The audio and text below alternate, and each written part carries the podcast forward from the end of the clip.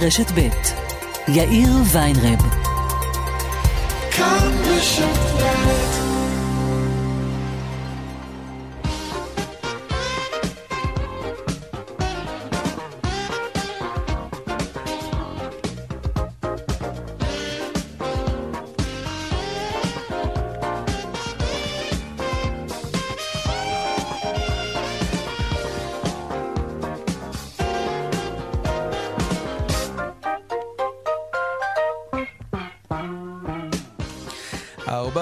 ב' וכמעט שש דקות, כאן צבע הכסף ברשת ב', יום ראשון, שלום רב לכם, שבוע טוב. שמענו עכשיו במהדורת החדשות על עוד עימות, הפעם קולני בין ראש הממשלה לראש הממשלה החליפי. זה קורה במהלך ישיבה של קבינט קורונה, ולא, לא, לא, לא, לא, לא, העימות הוא לא סביב ויכוח על הדרך הנכונה יותר לטפל במגפה שלא מרפה מאיתנו, אלא העימות היה סביב העניינים הפוליטיים הבוערים שמאיימים על שלום הקואליציה. פוליטיקת קורונה, אם תרצו. האמת שלא, בעצם לא. אפילו לא זה בעצם. פוליטיקה וזהו. עוד מעט נתעדכן על מה קרה שם בקבינט קורונה, על העימות וגם על ההחלטות שבכל זאת אמורים לקבל שם השרים עוד מעט. כאן צבע הכסף מעכשיו עד חמש העורך רונן פולק בהפיקה וגל בסור, טכנה השידור קובי ראובני. הדואל שלנו כסף כרוכית כאן.org.il אפשר ליצור קשר גם בדף הפייסבוק שלנו כאן ב'. אני יאיר ויינרב. עוד מעט מתחילים.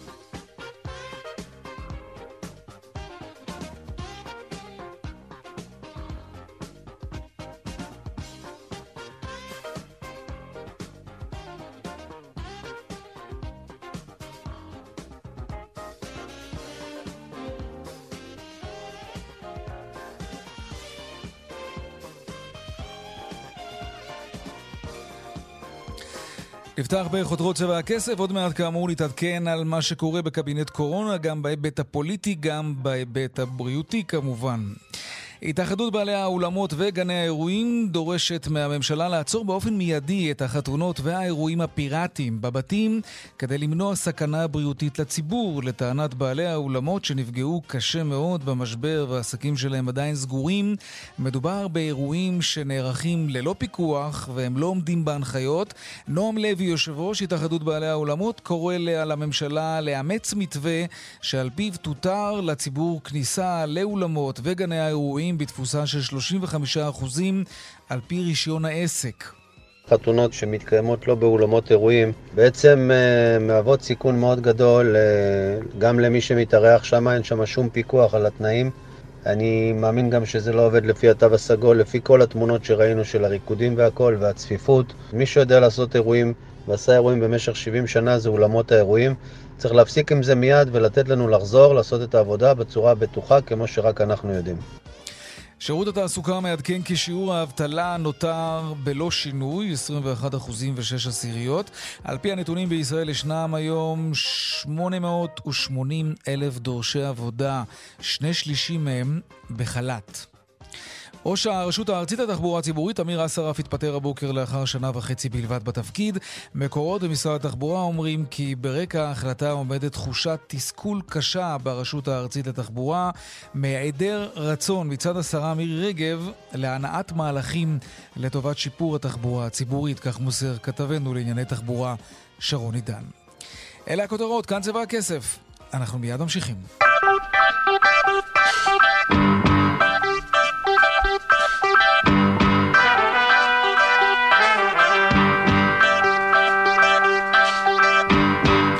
אז קבינט קורונה מתכנס בשעה זו כדי לדון בסוגיית ההגבלות, אלא שהישיבה הזאת, כפי ששמענו, הפכה מהר מאוד לעימות בין נתניהו לגנץ ושרי הממשלה. העימות הזה כלל צעקות וחילופי האשמות ברקע המשבר הפוליטי וגם ברקע המשבר הבריאותי. עמיחי שטיין, כתבנו המדיני, שלום, העדכון שלך על מה שקורה שם. שלום יאיר, אז לפני זמן קצר הצטיים לו קבינט הקורונה, אבל אפשר להגיד שבקבינט הזה היה כל דבר חוץ מקורונה. חוץ מקורונה. הוא התכנס אה, אה, בעיקר על ה... אה, כל מיני, היה מצליח לאשר משהו פרוצדורלי של הארכת הגבלות, לא משהו דרמטי, אבל במהלך הדיון מתפתח ויכוח בין אה, יושב ראש אה, כחול לבן ושר הביטחון אה, אה, לב... והשר עמיר פרץ, חבר מפלגת העבודה, לבין שר האוצר ישראל כץ. קודם כל, גנץ במהלך הדיון מרים את קולו, אומרים לנו כמה וכמה גורמים ואומרים כל הנושא שאתם כרגע לא מאפשרים לנו להעלות את הנושא של פיצוי לעסקים וערים אדומות, זה מה שסוכמנו מזמן. הוא אומר, אם אתם כבר מדברים איתנו על הפרת סיכומים, למה אמרתם אה, לאנשי משרד האוצר לעבוד מהרגע הראשון על תקציב חד-שנתי, בניגוד להסכם, מההתחלה לא התכוונתם לקיים אותו? כלומר, גנץ תוקף את ישראל כץ בנוגע לתקציב, הוא אומר, אתם אלה שלא עומדים בסיכומים. אה, שוב, אמרנו אה, מכמה וכמה גורמים, גנץ בהחלט הרים את קולו. גם ראש הממשלה נתניהו אמר לסובבים אותו, כנראה כעקיצה לגנץ, צריך אולי להגביר את הווליום כדי אה, לשמוע. כן. אה, בנוסף לכך יפתח עימות נוסף בין אה, שר הכלכלה עמיר פרץ לבין שר האוצר ישראל כץ. השר עמיר פרץ דרש להעלות מבית פיצוי לעסקים בערים אדומות, הוא אומר כפי שסוכם. ואז שר כץ עונה לו, לפני שאתה מעלה דרישות בנושאים שונים, תדאג אתה לקיים את הסיכומים שעשינו ולאפשר הבאת את אותה תוכנית אה, של 8 אה, מיליארד שקלים לאישור הממשלה עם אה, מתווה פיצוי לקורונה. השר אמיר פרץ עונה לו בתגובה, אם, אם כבר אתם תעמדו בסיכומים ותאשרו תקציב כפי שהתחייבתם, אני מציע שתאשרו תקציב דו-שנתי שייתן ודאות כלכלית, לא חד-שנתי, הוא אומר לא מקובל עלינו החלוקה שאנחנו רק מצטרפים אליכם בכל הנושא של ההגבלות, אבל בכל נושא של חלוקת uh, מענקים או חלוקה uh, של כל מיני נושאים כלכליים, זה כבר משהו שאתם לא משתפים אותנו. כאמור, אם מישהו צריך כן. הבנה שאנחנו דוהרים לעבר בחירות, הנה עוד דיון נוסף שמראה עד כמה אנחנו בדרך לשם. כנראה. כנראה, למרות שאתה יודע, בפוליטיקה כמו בפוליטיקה, אין דבר כזה שאין דבר כזה. כמו באומנות בערך. גם האומנים נכון. ייפגשו היום ראש הממשלה, אגב, בהקשר הזה, אנחנו נדבר על זה עוד מעט. עמיחי שטיין, כתבנו המדיני, תודה רבה על העדכון הזה. אז כאמור, קבינט קורונה מכונס בשעה זו, יש שם הרבה מאוד פוליטיקה ועימותים, אבל בסופו של דבר הם כמובן יצטרכו גם לדון בכל מה שקשור לקורונה. בין היתר, צפויים לדון שם בעניינם של אולמות וגני האירועים. שלום נועם לוי, יושב ראש התאחדות האולמות. שלום, שלום, מה נשמע? בסדר גמור, מה נשמע אצלכם? מה זה אומר לדון? אתה יודע אם צפויה איזושהי תפנית בעניינכם? תגיד. אצלנו uh, צפויה uh, תוכנית של חזרה לעבודה. שאנחנו מאוד מייחלים אליה, כי הפיצויים הם לא מספיקים לנו. Uh, זה במספרים שאנחנו שומעים 15% בפועל, זה הרבה פחות. Mm-hmm. אבל הבעיה העיקרית שלנו זה שבעצם כל הבעלי אירועים שלנו, הם, זה לא שהם לא מתחתנים בגלל שאין אולמות. הם מתחתנים, ויש כל יום חתונות של 300 איש ו-400 איש, ויש ריקודים, ויש הכל. ההבדל היחיד הוא שזה לא אולמות אירועים עושים את החתונות האלה, הן נערכות בבתים פרטיים, במושבים. ואתם. פונים היום לממשלה כדי, ש... כדי שהיא תאסור לקיים חתונות בבתים פרטיים. אתה באמת חושב שהממשלה תרד לרזולוציה הזאת ותגיד לאנשים, אל תתחתנו אצלכם בבית? א', הם לא מתחתנים אצלם בבית. לא לכל מדינת ישראל יש וילה עם אלף מטר גינה. בואו נגיד את האמת. אוקיי. אבל מדינת ישראל צריכה לבוא, לבוא ולהגיד, אם הבעיה היא הייתה אולמות האירועים, כי אי אפשר לנהל אירוע במתכונת כזו וכזו, אז בטח ובטח שלא ניתן לקיים אותו ללא השגחה במקומות אחרים שאין שם לא ביטוח ולא שום תנאי, תנאים של התו הסגול. אתה מדבר על, על אירועים שממש מתקיימים במתכונת עסקית, כלומר מישהו שכן יש לו בית גדול מאוד, עם חצר גדולה מאוד, הוא בעצם כן. משכיר את הבית לזוגות צעירים כן, והם מקיימים שם אירוע. מקיימים אירוע ויש קייטרינג ויש הכל. האירועים האלה חייבים להתקיים במתכונת בטוחה בגנות, בגנים הגדולים של אולמות האירועים. יש לנו אולמות שלכל אחד מהם יש שטחים אה, מאוד גדולים, שניתן לקיים את החתונה באוויר הפתוח.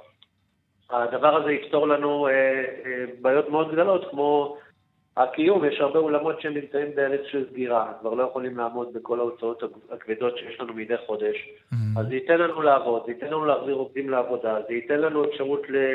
לפתור את בעיית הזוגות, כי אנחנו נקיים להם את האירועים. תגיד, נו, למה לדעתך עד לנקודת הזמן הזו, למה לדעתך עד לנקודת הזמן הזו, ואנחנו כבר מדברים על חודשים ארוכים אחרי שהמגפה פרצה, לא הצלחתם לשכנע שאתם מסוגלים לקיים אירועים אה, תחת איזושהי תקינה, תו באיזשהו צבע, סגול, כחול, לא משנה, אז, אה, באופן בטוח. כל, למה, לא, אה... לא, למה לא הצלחתם לשכנע עד עכשיו שאתם מסוגלים לזה? קודם כל אנחנו הצלחנו. אנחנו אה, ב-8 למרץ שנסגרנו, והיה סגר במדינה כולה כמעט עד תחילת מאי. אה, יצרנו קשר והיו בחירות, הוקמה ממשלה לקראת סוף מאי. יום-יומיים לאחר שנבחר שר הבריאות, נפגשנו איתו והוא בעצם נתן לנו אישור על מתווה חזרה לעבודה.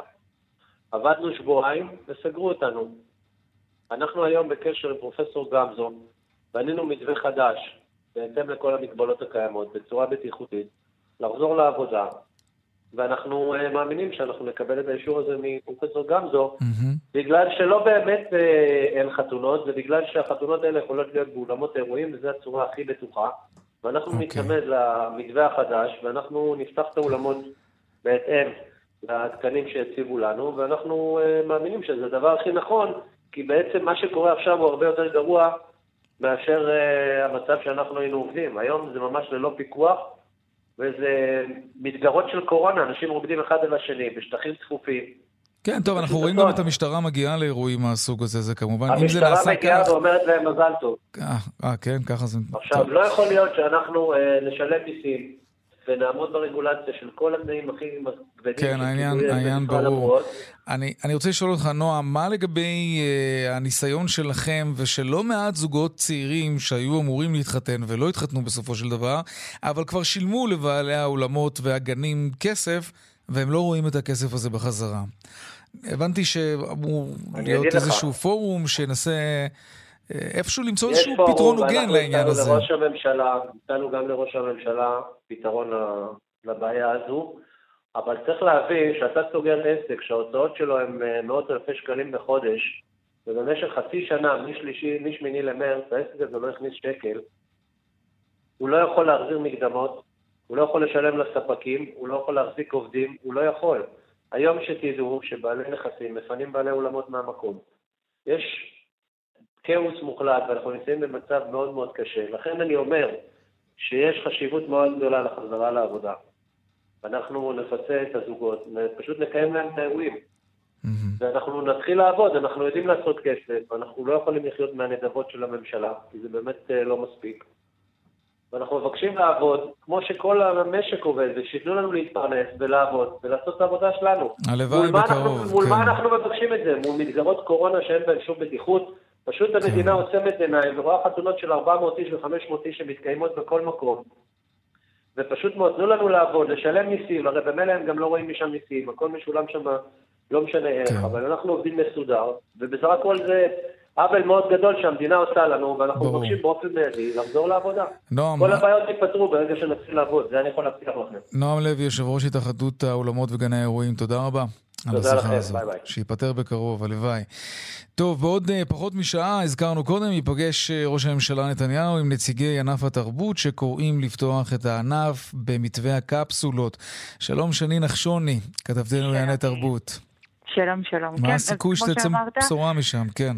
תראה, יש סיכוי אה, מסוים, תלוי את מי אתה שואל, יש צדדים שקצת יותר אופטימיים לגבי זה, דווקא בגלל כל מיני התרחשויות פוליטיות, שזה כבר אזור אחר, אולי איזשהו רצון אה, לאותת לסקטור הזה של, היי, תראו, אנחנו איתכם, אני איתכם, אני קשוב לכם, כי בדיוק, אה, אתה אמרת בעוד קצת פחות משעה תחל הפגישה הזאת, אבל ממש קצת אחר כך, בשעה שבע בערב, מתוכננת הפגנה מול ביתו של בני גנץ, של עובדי אותו סקטור, אומנים שבאים למחות על כך שהם לא שמעו את קולו במשבר שבהם הם אה, נתונים, אז יש מי שרואה אולי בגלל המצב הפוליטי בין השניים האלה, בין ראש הממשלה נתניהו ובין בני גנץ, אה, סוג של הזדמנות, אולי אפילו דרך אה, להשתמש בסקטור הזה כדי להראות mm-hmm. מי נמצא באיזה צד. אבל אם אתה שואל אנשים אחרים, אנשים שדווקא אלה שמגיעים כן היום למחות, הם, יש להם הרבה מאוד ביקורת גם על הפגישה הזאת, הם מאוד מאוד סקפטיים, הם כבר שמעו הרבה מאוד הבטחות לאורך כל התקופה הזאת, הם היו נוכחים uh, בכל ההפגנות וגם בישיבות הוועדות השונות uh, שהוקצו לדבר הזה, מוועדת הקורונה וועדת uh, תרבות ועוד uh, הרבה ועדות אחרות. מי אמור להיפגש עם נתניהו? יש שם רשימה די מעניינת, עברי לידר, שלום אסייג, יורם גאון, אבל גם אנשי מאחורי הקלעים, כמו גיא בסר, ש... אה, בעצם מאוד מאוד אה, בקיא בעצם בהפקה של אירועים מאוד גדולים. יש לו אחת מחברות ההפקה שמביאות לארץ את האומנים, לפחות לא בימי קורונה, היו מביאות לישראל את האומנים הגדולים ביותר, כל מופעי הפארק שאנחנו מכירים. יוני פיינגולד, שגם אנחנו ראינו אותו, כן, ברור. המחאה. ובאמת עוד שורה של... רגע, וכשהם ישבו מול ראש הממשלה וידברו איתו למשל על שיטת ההופעות בקפסולות, מה כן. זה בדיוק אומר, שיטת ההופעות בקפסולות? איך זה בדיוק יעבוד? איזשהו מתווה, קודם כל צריכה להגיד, המתווה הזה זה משהו שמסתובב כבר תקופה ארוכה, זה לא משהו שהומצא עכשיו, זה משהו כן. שכבר מדברים עליו חודשים, והוא עבר אי אילו אישורים, ועכשיו פשוט רוצים שהוא יצא לדרך, אה, כשבעצם נקודת הציון האחרונה שדיברו עליה, אה, דובר על בעצם לצאת לדרך עם, עם התוכנית של רוני קמזו ב-1 בספטמבר, ואומרים האומנים, ובצדק, אם אנחנו מדברים על מופעים בחוץ, באוויר הפתוח, חבל לנו על כל דקה, אנחנו נתחיל מזה, אם זה רק בספטמבר, מהר מאוד, תוך חודש-חודשיים, מזג האוויר לא יאפשר לנו כבר לעשות נכון. את המופעים האלה, ולכן הם אומרים, אם כבר אושר המתווה הזה, תנו לנו לצאת לדרך עכשיו, כבר השבוע, כבר כן. עכשיו, לא לחכות ל-1 בספטמבר. אז זה מה שהם אומרים, אבל סליחה, אני שכחתי את השאלה ששאלת אותי כדי להגיד לך את הדבר כן, הזה. כן, מה זה אומר בשיטת אה, הקפסולות? נדמה לי שמה שהכי מטריד בעניין הזה של אירועים, גם אם זה במקום פתוח וגם אם זה במקום סגור, זה בעיקר הכניסה והיציאה מהופעה, שבדרך כלל זה בו זמנית, ואת יודעת איך זה שאני, הצפיפות היא רבה ברגעים האלה כשיוצאים ונכנסים. בזמן כן. הקצוב מאוד שהחזירו את עולם התרבות, היה משהו כמו שבועיים כאלה, כן. להזכירך. אה, היה מתווה מאוד מאוד מסודר לאיך זה אמור לפעול, גם במקומות הסגורים, זאת אומרת, גם וזה עבד טוב? וזה עבד טוב, לפי כל מי שהיה מעורב בדבר. פשוט חילקו את הקהל להגעה לפי שעות מסוימות. אמרו, אוקיי, שורה X עד Y מגיעה בשעה כזאת וכזאת. ואז בעצם עשו איזשהו מיתון תנועה אה, בהגעה לאולם, אותו דבר בשחרור מה, מההופעה בסוף, ה, בסוף המופע, מה שזה לא היה, mm-hmm. אה, וביטלו את, ה, את ההפסקות.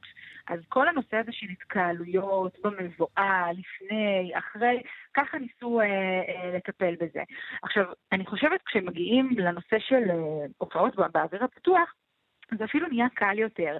אני לא יודעת, לא יודעת אם אתה זוכר, או מאזיננו זוכרים, אה, שנגיד בהופעות, כמו שאנחנו מכירים בפארק הירקון לדוגמה, אז אה, מקצים כניסות שונות. והמפיקים שמורגלים בהפקות מהסוג הזה, בהפקות פארק לצורך העניין, הם מאוד מורגלים בוויסות של התנועה. אז נכון, יצטרכו לעשות את זה אחרת אולי בסוף ההופעה, איך בעצם אה, מפזרים קהל מאוד גדול. אה, אבל כל הדברים האלה הם באו עם פתרונות. האנשים שישבו וכתבו את המתווים האלה זה אנשים שבאו מהשטח, שיודעים להפעיל okay. את אירועים אוקיי. מהסוג הזה. Mm-hmm. והחלוקה לקפסולות, כמו ששאלת קודם, היא באמת נעשית ככה שיש הפרדה בשטח. אפילו אמרתי באיזשהו שלב שאולי זאת תהיה חוויה שאנחנו נאמץ אותה גם אחרי שניפטר מהקורונה, מה זה יהיה סוף סוף לראות מופע, נגיד, בפארק. לא בצפיפות ולא כשכולם... הלוואי, כן, מאז יצא מתוק. כן. אולי אפשר יהיה לאמץ את זה אחר כך. הלוואי. שני נחשוני, כתבתנו בענייני בריאות, אה, תרבות ובריאות האמת, הכל ביחד היום. הכל מתערבב. תודה רבה. שמחתי, תודה. להתראות. טוב, עכשיו לעניין הבא שלנו, הערכה בשוק המשרדים. היא מעניינת. 30% מבנייני המשרדים יצטרכו לעבור איזושהי הסבה לבנייני מגורים. כרגע יש באזור המרכז, שימו לב, 700 אלף מטרים רבועים של משרדים ריקים. שלום ג'קי מוקמל, מנכ"ל CBRE ישראל, שלום לך. שלום לך ולמאזינים. זה בגלל קורונה, ג'קי, או שזה משהו שהתחיל כבר קודם? אה, קודם כל, אה, התחיל קודם, זה האצת הבנייה למשרדים בכל מיני רשויות, על מנת אה, להרוויח כמובן את הארנונה. Mm-hmm. אף אחד לא חשב שתבוא קורונה, וחשבו שתחום המשרדים הוא רק בכיוון עלייה, ואין סיכוי שהוא ייעצר בכלל.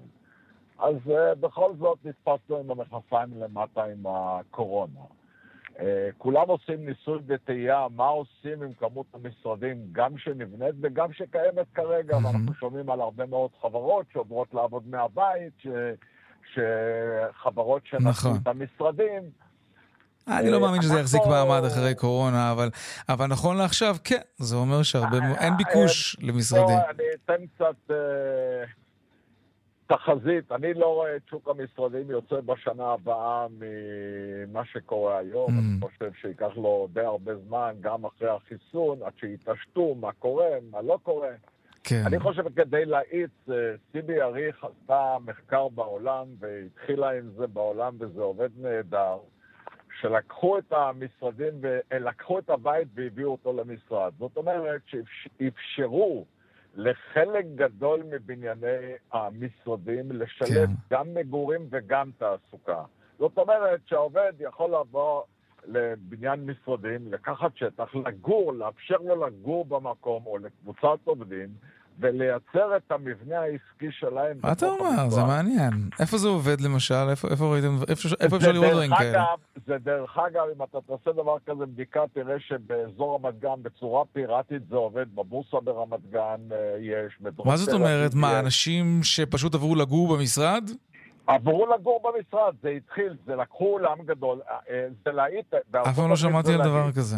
אוקיי. שמעת את המילה, את הסיפור של הלופטים. לופטים כן. זה משהו שבא בן אדם, בא, בא הגורם, קבוצת אנשים, עושה גם את המשרד וגם את... כן, כשאתה מדבר על עצמאים, אה, אומנים, שצריכים איזשהו סטודיו, אז הם גרים... אני מדבר על רואי חשבון, על סטארט-אפים, על עורכי דין, על, על כל מי שלא יהיה. שחלק מקומת לה... המשרדים הם מקצים בעצם לעובדים, בואו תגורו כאן, מה, עושים להם גם אינסטלציה בעיה, האינסטלציה היא קיימת, היא קיימת בכל... כן, אבל צריך להתאים את זה למגורים. ממש, אתה רואה רואי חשבון או מתכנתים גרים בצמידות למה שהיה המשרד שלהם? ממש, ממש כן, וזה כן? עובד בעולם נהדר. איפה, איפה זה עובד בעולם למשל? איפה זה, איפה זה רווח? במנהטן זה עובד, זה עובד בלונדון, זה עובד mm-hmm. בפריז, זה עובד בכל מיני מקומות בעולם. זה לא משהו שהמצאתי עכשיו, זה לא המצאה מהיום. אפרופו, זה המצאה, זה כבר המציאו...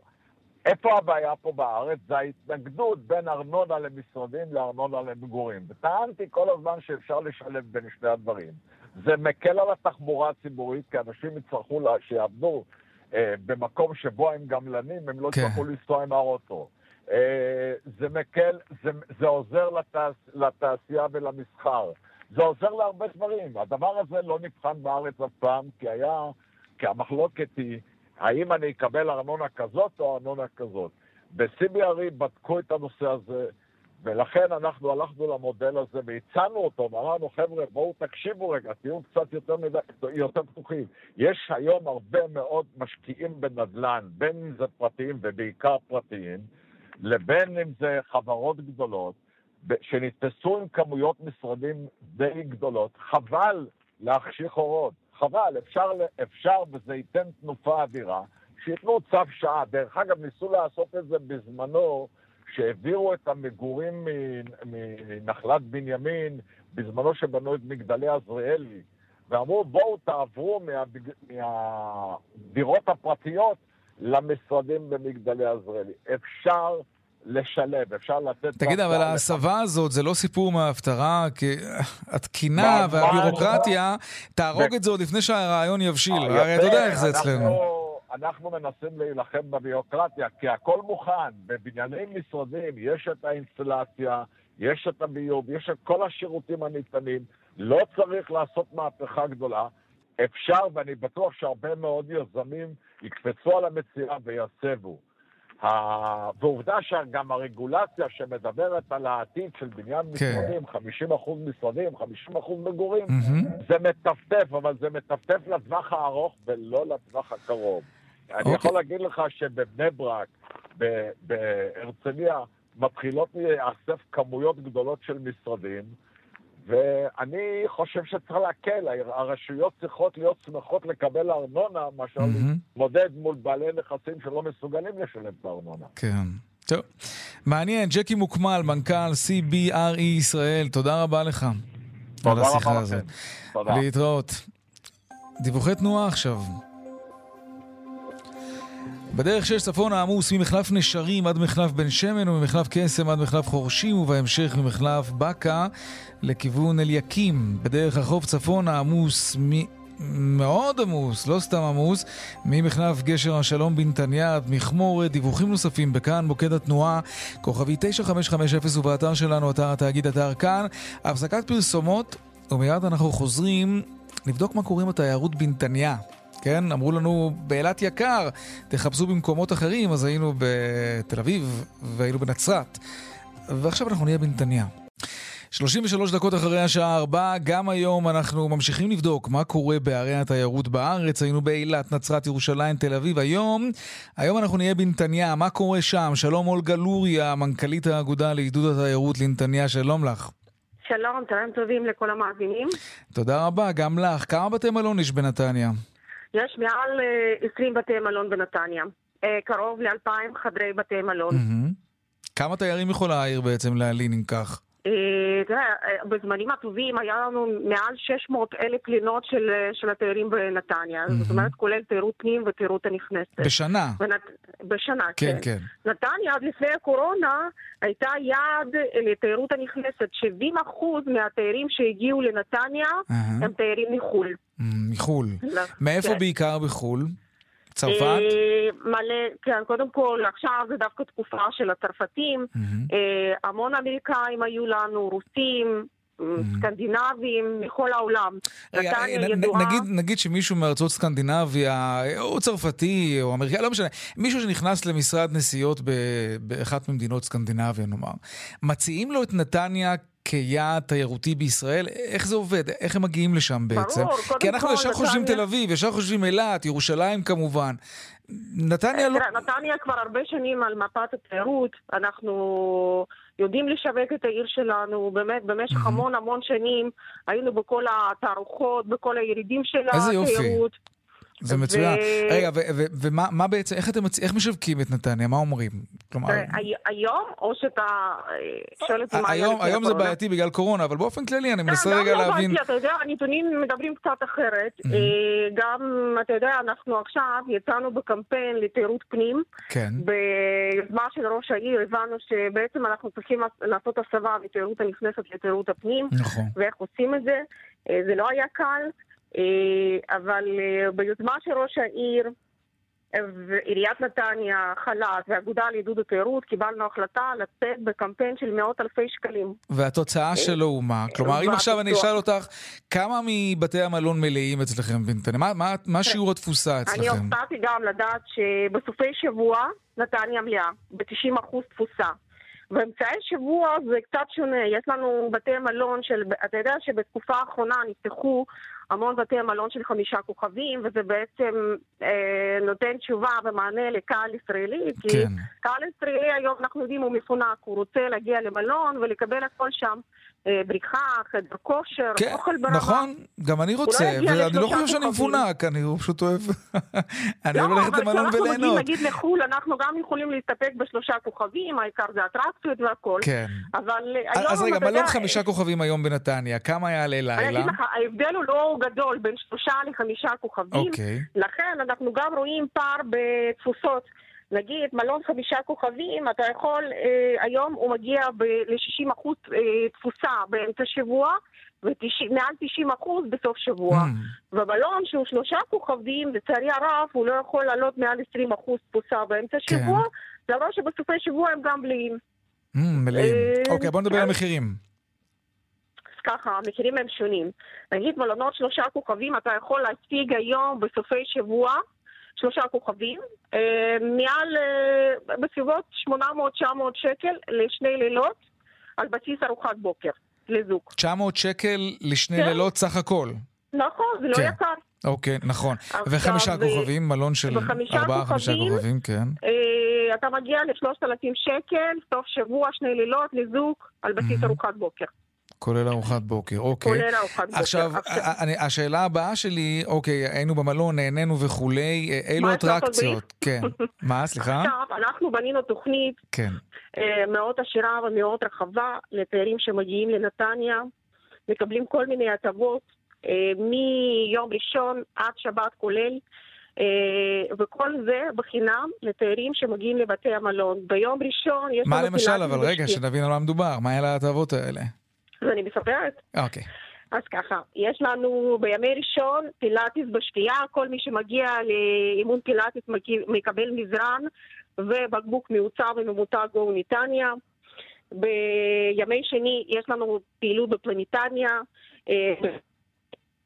אה, אולגה, נעלמת לנו. כן, נעלמת לנו לרגע, כן. ביום, בימי שלישי יש לנו פעילות בפלניטניה אה, ובמוזיאון נתניה, לילה במוזיאון אה, נתניה. מה יש במוזיאון? מה אפשר לראות במוזיאון בנתניה? במוזיאון יש לנו פעילות ממש רחבה גם למבוגרים וגם לילדים, זה היסטוריה של העיר, מאוד מעניין דווקא. בימי רביעי יש לנו סיורים קולינריים בשוק. שזה עם טעימות, זה משהו מרתק, משהו מאוד מאוד נחמד. Mm-hmm. בימי שישי אנחנו מציעים לאורחות שלנו סיור אופנה וסטיילינג, שנקרא בונג'ור נתניה. ומי שלא רוצה להצטרף לסיור הזה יכול לעשות uh, סיור גרפיטי, שזה גם מאוד מאוד מעניין. בימי שישי יש לנו יוגה בזריחה, עם מדריכה פילאטיס מאוד מקצועית, גם כן כל אורח מקבל מזרן ובקבוק ממותג במתנה. וגם בשבת יש לנו פעילות, יש לנו סיורים תיאטרליים במרכז העיר. אה, יפה מאוד. זאת אומרת, אנחנו, כן? כן. כמובן, מלא מסעדות פתוחות, אה, חוויה קולינרית ברחבי העיר, ממש ממש מרתק ושווה להגיע. גם לא צריך לקנות uh, כרטיס טיסה, לא צריך לעשות ביטוח נסיעה לחו"ל, פשוט להגיע כן, היתרונות ברורים. כאן. למרות שאני חושב שרוב הישראלים עדיין רוצים כבר לעלות על מטוס, הגיע הזמן אחרי... ברור, כן, אבל כרגע אין ברירה, כן. וגם כמו שאנחנו שמענו, 60 פלוס לא יכולים להיות מבוטחים. Mm-hmm. נכון. אז uh, אני חושבת בעייתי. שעוד הרבה זמן, לצערי הרב, לא נוכל לטוס, ואנחנו צריכים להציע אלטרנטיבה לקהל ישראלי. אני חושבת אולגה. שנתניה יכולה להתחרות עם הרבה הרבה ערים ב- בישראל. אני חושב שאתם יודעים לשווק המחיר. מצוין את העיר, ועשית את זה מצוין ב- בתוכנית שלנו משתדל. כאן בצבע הכסף. כן, זה חשוב לעודד את תיירות הפנים. היינו בלא מעט ערים בארץ, אנחנו נמשיך כמובן גם בשבוע, גם השבוע הזה וגם בשבוע הבא, בפרויקט הזה שלנו לאיתור. איתור אה, נופשים וחופשות במחירים אטרקטיביים ברחבי הארץ. אנחנו נשמח מאוד שתגיעו ותנפשו בנתניה, שווה מאוד. אולגה לוריה, מנכ"לית האגודה לעידוד התיירות אה, לנתניה, תודה רבה לך. תודה לכם, להתראות. להתראות. ביי. ביי. אז אם אתם רשות או מועצה אה, או אפילו בית מלון שרוצים לספר לנו על מחירי החופשות המשפחתיות לחודש אוגוסט כמובן בתחום שלכם, תשלחו לנו מייל לכסף כרוכית kan.org.il אפשר גם אה, בהודעות פרטיות בטוויטר של רונן פולק או של יאיר ויינרב. תודה. לעניין הזה. לעניין הבא שלנו. אמ, רשות המיסים כדי לייעל את העברת המענקים לבעלי העסקים, היא שולחת להם אס.אם.אס עם הודעה כזו אה, שהולכת ככה: בבדיקה שערכנו, כך כותבת רשות המיסים לבעלי העסקים, בבדיקה שערכנו ולפי דיווחים שלכם למס ערך מוסף, סכום המענק המגיע לכם הוא ככה וככה. שלום אה, דנה זטלאוי כהן, סגנית אה, נשיא לשכת יועצי המס, שלום לך. שלום רב, אחר הצהריים טובים. גם לך. את אומרת, אתם אומרים בלשכת אה, יועצי המס, יש משהו בעייתי עם ההודעה הזאת, תסבירי למה. Uh, תראה, אני, קודם כל אני אדגיש שאני לא מדברת מטעם לשכת יועצי המס, אלא כאשת מקצוע. אוקיי. Okay. Uh, אחד הקריטריונים הכי משמעותיים שצריך לשים לב אליהם כאשר ניגשים לקבל את המענקים, כן. זה למעשה ירידה במחזור של לפחות 40 אחוז. בין חודשי המענק הרלוונטיים לבין אותם החודשים בשנה קודמת. פגיעה. כלומר, אני צריך שתהיה לי, אני לא צריך, כן, אבל אם יש לי פגיעה של 40 אחוזים, רק אז אני זכאי לאותו מענק. בדיוק. אם אנחנו כן. מסתכלים לדוגמה על המענק של אה, מאי-יוני כן.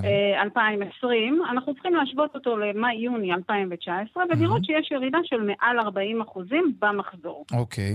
הסתכלתי באמת על ההודעה הרשמית, בצד... רק סליחה שאני כותב אותה, הסתכלתי באמת באתר רשות המיסים, וזה מה שהם כותבים שם, הם כותבים. 40 אחוז, רק אז באמת זכאים לזה. אז איפה הבעיה בעצם? אז תראה, קודם כל, אם אנחנו מניחים בצד את העובדה שהקביעה של הקריטריון הזה היא קודם כל דבר שגוי מיסודו, כי לא ייתכן שמי שהייתה לו ירידה של 39 אחוזים כן. לא יפוצה בשום מענק. טוב, אבל הגבול חייב שבא... לעבור איפשהו, לצער הלב. נכון, אבל אפשר היה לעשות את זה באופן דיפרנציאלי, זאת אומרת, באופן יחסי. כך שמי שאתה יודע, חסר לו מאות בודדות של uh, שקלים, mm-hmm. כדי להגיע לאחוז הזה, לא, לא ירגיש מקופח. אז יהיה לו איזשהו פחת מסוים נגיד. אוקיי, בסדר. נכון. אוקיי. עכשיו, אם אנחנו באמת נוגעים בתהליך, ה... בתהליך הטכני, אז יש כן. איזושהי בעייתיות. תראה, במהלך שבוע שעבר mm-hmm. נפתחה האופציה להגיש בקשה למענק עסק קטן בגין חודשים מאי ויוני. כן. עסק קטן, אגב, מוגדר מי שמחזור העסקאות שלו לא עולה על 300 אה, אלף שקלים. עכשיו, ההיענות כנראה לא הייתה גדולה בימים הראשונים, ואני יכולה, יכולה לומר לך שיועצי מס מייצגים ביצעו חישובים ללקוחות שלהם. כמוני, אני עברתי על כל הלקוחות שלי במשרד וניפיתי מי זכאי, מי לא זכאי. ביצעתי שיחות עם, ה, עם הלקוחות. עכשיו, אחרי כמה ימים התחילו להגיע הודעות אישיות לבעלי עסקים, אה, שמפנות אותם לאזור האישי, אה. וההודעות מציינות שייתכן ומגיע מענק. עכשיו, מה קורה? מה זאת אומרת ייתכן? ה- הנוסח המדויק הוא, בבדיקה שערכנו, כך כותבת רשות המיסים, בבדיקה שערכנו ולפי הדיווחים שלכם, מגיע לכם סכום מענק שהוא כזה וכזה. בעצם הכותרת אה, לבעל העסק זה מגיע לך מענק קודם כל. נכון, עכשיו, תראה. בעל עסק יש בזה משהו שנמצא- מתעתע קצת, כן, אוקיי. נכון, בעל עסק שנמצא תוך כדי תנועה, והוא נמצא אחרי או תוך כדי תקופה כלכלית מאוד מאוד קשה. כשהוא פוגש הודעה כזו מרשות המיסים, הוא מתלהב. שבחלקה הוא מוצא... אה, אה, כן, אה, יש משפטים נוספים, כמו זכאי לאחר בדיקה חוזרת. אתה יכול למצוא את המשפטים האלה בתוך ההודעה. או מבדיקה שערכנו נמצא ש... או באפשרותך לבדוק ולהגיש בקשה. עכשיו, הוא עושה את התהליך, הוא לא שם לב לאותיות הקטנות, כי הוא, אתה יודע, בכורח ההתלהבות שלו. בסוף התהליך עוד מצוין לו הסכום שהוא זכאי לו, מהמם. ובסופו של דבר הוא מקבל הודעה, אנחנו שמחים לבשר שהתהליך בוצע בהצלחה. אוקיי, ואז הוא מקבל את אוקיי. הכסף, ואז מגלים בדיעבד שהוא לא עמד בקריטריונים, ואז הוא נכון. נדרש להחזיר את הכסף. יפה, אז, אז אתה. מבין שיש פה איזושהי בעייתיות של הטעיה. עכשיו, אני חלילה לא השאלה אם זאת הטעיה או. משהו אחר, כי אם מישהו יצהיר, זה לא מסוב... כלומר, לא יודע, אני לא בעל עסק, אבל כתוב שם די ברור שאם נפגעת ב-40 אחוזים, אתה זכאי, ואם לא, אז לא. אז אם מישהו יצהיר שההכנסות שלו נפגעו ב-40 אחוזים, וזה יתברר כלא נכון במקרה הטוב, או שקר במקרה הרע, אז ברור שאנשים כאלה צריכים גם להחזיר את הכסף, וגם אולי לשלם קנס אם הם ניסו לקבל כספים שלא מגיעים נכון, להם. נכון, אבל בוא, תראה, קודם כל, אני חלילה, שוב, לא אומרת שיש פה איזושהי הטעיה מכוונת, ואני יודעת שרשות המיסים נקלעה פה ל... בתקופה הזו לסיטואציה מאוד לא פשוטה, כשהייתה צריכה להתאים מערכת מיוחד לבחינה ותשלום המענקים, ואגב, אני חושבת שהצוות שם עושה עבודה מופלאה, אבל חשוב שאנשים יקבלו את ההודעות בצורה קצת יותר מדויקת. חשוב להדגיש כמה שיותר את האותיות הקטנות. לטפל קצת ולחדד את הנוסח, כי במבחן התוצאה מה שקורה, אני רואה גם אצלי במשרד וגם אצל קולגות רבים רבים מבעלי עסקים טעו בעקבות ההודעות האלה. זאת אומרת, וזה לא, זה לא טעות מכוונת, זה לא שהם אומרים, אוקיי, בואו נספוג את המערכת, ניקח את הכסף ואחר כך נסתדר. אוקיי. אני אגיד לך לא מה אומרים ככה. ברשות המיסים. אה, כן. ככה, תגובת רשות המיסים, לצערנו, המרואיין, מרואיינת במקרה הזה, אה, טועה ומטעה. נוסח המסרון שנשלח לעסקים קטנים ביום חמישי האחרון במטרה לסייע להם לממש את הזכאות שלהם, נכתב בזהירות המתבקשת, וכלל לא נוקב בסכום המענק. תראה, סכום המענק מגיע רק אחרי שהבן אדם עשה את ה- את התהליך. כלומר, אחרי שיכול להיות שהוא לא שם לב ובעצם חשב שמגיע לו ולא מגיע לו, ואז הוא הצהיר משהו שהוא לא היה אמור להצהיר, ואז נוקבים בסכום המענק. נכון. שוב, אני לא אומרת שנעשה פה משהו בזדון, אבל אני כן אומרת שאפשר היה לחשוב קצת אחרת ולהגדיל את האותיות הקטנות, כי במבחן התוצאה אנשים טעו, והרבה אנשים טעו. עכשיו, זה לא שגם אני יכולה לבוא ולהגיד, "אה, סליחה, רגע, טעיתי, אני רוצה, אני רוצה לחזור אחורה. זה נגעת נסעת, מה שנקרא. כן. אז uh, חשוב להבא, ואנחנו לקראת תוכנית כלכלית מאוד רחבה שהיא תימשך עד יוני 2021, חשוב אולי לנסח את זה אחרת. אוקיי, בהחלט צריך לשים לב, זה, זה בטוח. דנה זטלאוי כהן, סגנית נשיא לשכת יועצי המס, תודה רבה לך. תודה רבה. דיווחי תנועה עכשיו. באיילון צפון העמוס ממחלף חולון וקיבוץ גלויות עד מחלף השלום וממחלף ההלכה עד גלילות. דרומה יש עומס ממחלף קק"ל עד לגוארדיה. בדרך החוף צפונה עמוס מאוד ממחלף גשר השלום בנתניה עד מכמורת. דיווחים נוספים בכאן מוקד התנועה כוכבי 9550 ובאתר שלנו, אתר התאגיד, אתר כאן. הפסקת פרסומות ונדבר אחרי זה על סיני, אם נספיק, אם נספיק, אם לא אז מחר. פרסומות מיד חוזרים. עשר דקות לפני uh, השעה חמש, אנחנו חייבים לכם עוד uh, חלק מהתגובה של רשות המיסים בנושא הקודם, כן, לשכת uh, יוצאי המס, שטענה שההודעות לבעלי העסקים עלולים, ההודעות האלה עלולות לה, להטעות את בעלי העסקים. אז ההודעה מציינת כי ייתכן שמגיע לבעל העסק מענק הוצאות לעסק קטן ומפנה לאתר האינטרנט. רק לאחר הכניסה לאזור האישי, אומרים ברשות המיסים, ניתן לראות את סכום המענק האפשרי, אשר לצורך קבלתו נדרשת הצהרה מפורטת לפיה אכן הייתה ירידה בפעילות העסקית בשיעור של 40% לפחות בעקבות קורונה וגם עמידה בתנאים נוספים. זאת ועוד, לפי החוק, ככל ששולם סכום ב... יש להשיבו לרשות המיסים אם הוא שולם שלא, שלא כדין, תוך 90 יום מרגע שהעוסק נדרש לעשות כן בתוספת הפרשי הצמדה בלבד. אנחנו לעניין הבא שלנו. אה, נדבר עכשיו על מוצרים שבפיקוח מחירים. הממשלה, כדי להבטיח מוצרי צריכה בסיסיים, שולטת במחירים של מוצרים כמו חמאה, חלב, מלח, גבינה צהובה, ביצים. למה דווקא המוצרים האלה? כי אלו מוצרי מזון בסיסיים שהממשלה רוצה לוודא שמה שלא יהיה, כן, הם יהיו במחירים נמוכים שכל אחד יוכל לקנות אותם. אבל האם המוצרים האלה... הם באמת המוצרים שנכון, שצריכים להיות בתוך סל הפיקוח הזה. שלום בת אל באר, דיאטנית קלינית. שלום. כבר תקופה די ארוכה אמ, שאתם מנסים לקדם שינוי בהרכב של סל המוצרים הזה שבפיקוח. יש לכם גם עצומה שבה אתם קוראים, מה אתם קוראים שם לעשות בעצם? יש את המושג שנקרא ביטחון תזונתי. וביטחון תזונתי הוא אומר שיש לנו גם יכולת להעדיף את מוצרי המזון הבריאים, כי uh, היום אנחנו בעידן השפע, בעידן של המאה ה-21, אה, מוצרי מזון יש. השאלה הרלוונטית היא מה הם, מה המשפחה בישראל או משפחות החמישונים התחתונים יכולות לצרוך, והאם הן מקדמות, מקדמות בריאות ו, או לא. וכיום אה, מקודמים, הלכה למעשה, על ידי חוק הפיקוח, אה, שאגב, זה חוק מלפני 60 שנה, mm-hmm. אז כל דבר שקיים 60 שנה הייתי... צריך לנער אותו קצת. ה... כן. כן, טיפה לנער את האבק. אוקיי. 60 שנה כבר יש פיקוח על uh, מוצרים uh, כמו חמאה, כמו לחם לבן, uh, כמו uh, שמנת מתוקה, שמנת מתוקה, האמת זה נכנס עכשיו. זאת אומרת, הקשר לבריאות הוא קלוש עד לא קיים. בוא נהיה פרקטיים.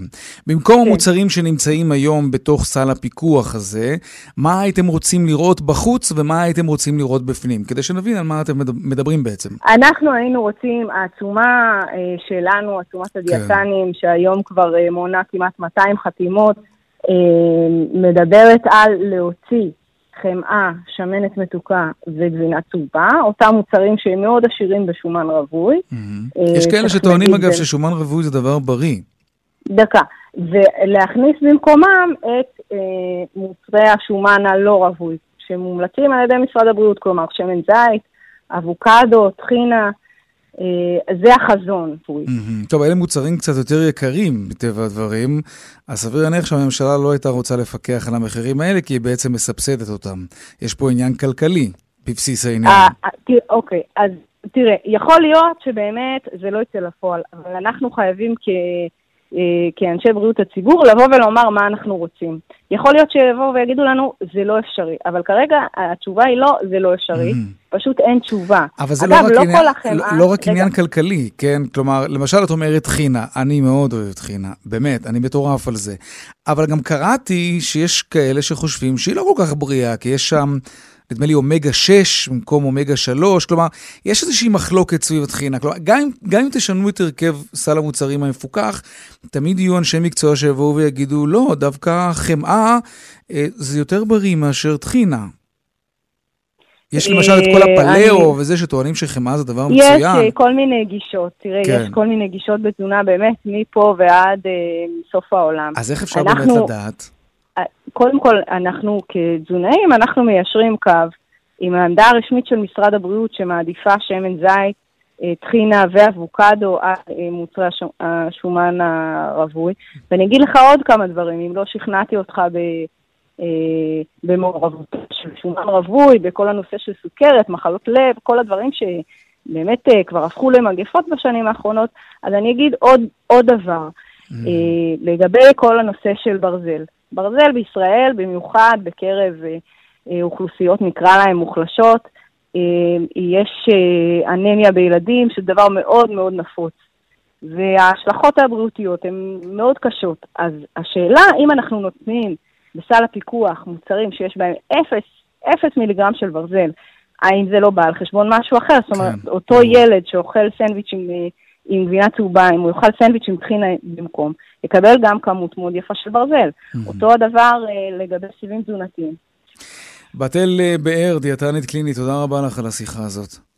תודה לך, יאיר. עד כאן צבע הכסף ליום ראשון. רונן פולק הוא עורך צבע הכסף וגל בסור הפיק היום את התוכנית. טכנאי השידור הוא קובי ראובני, אהוד כהן וחגית אלחייני במוקד התנועה.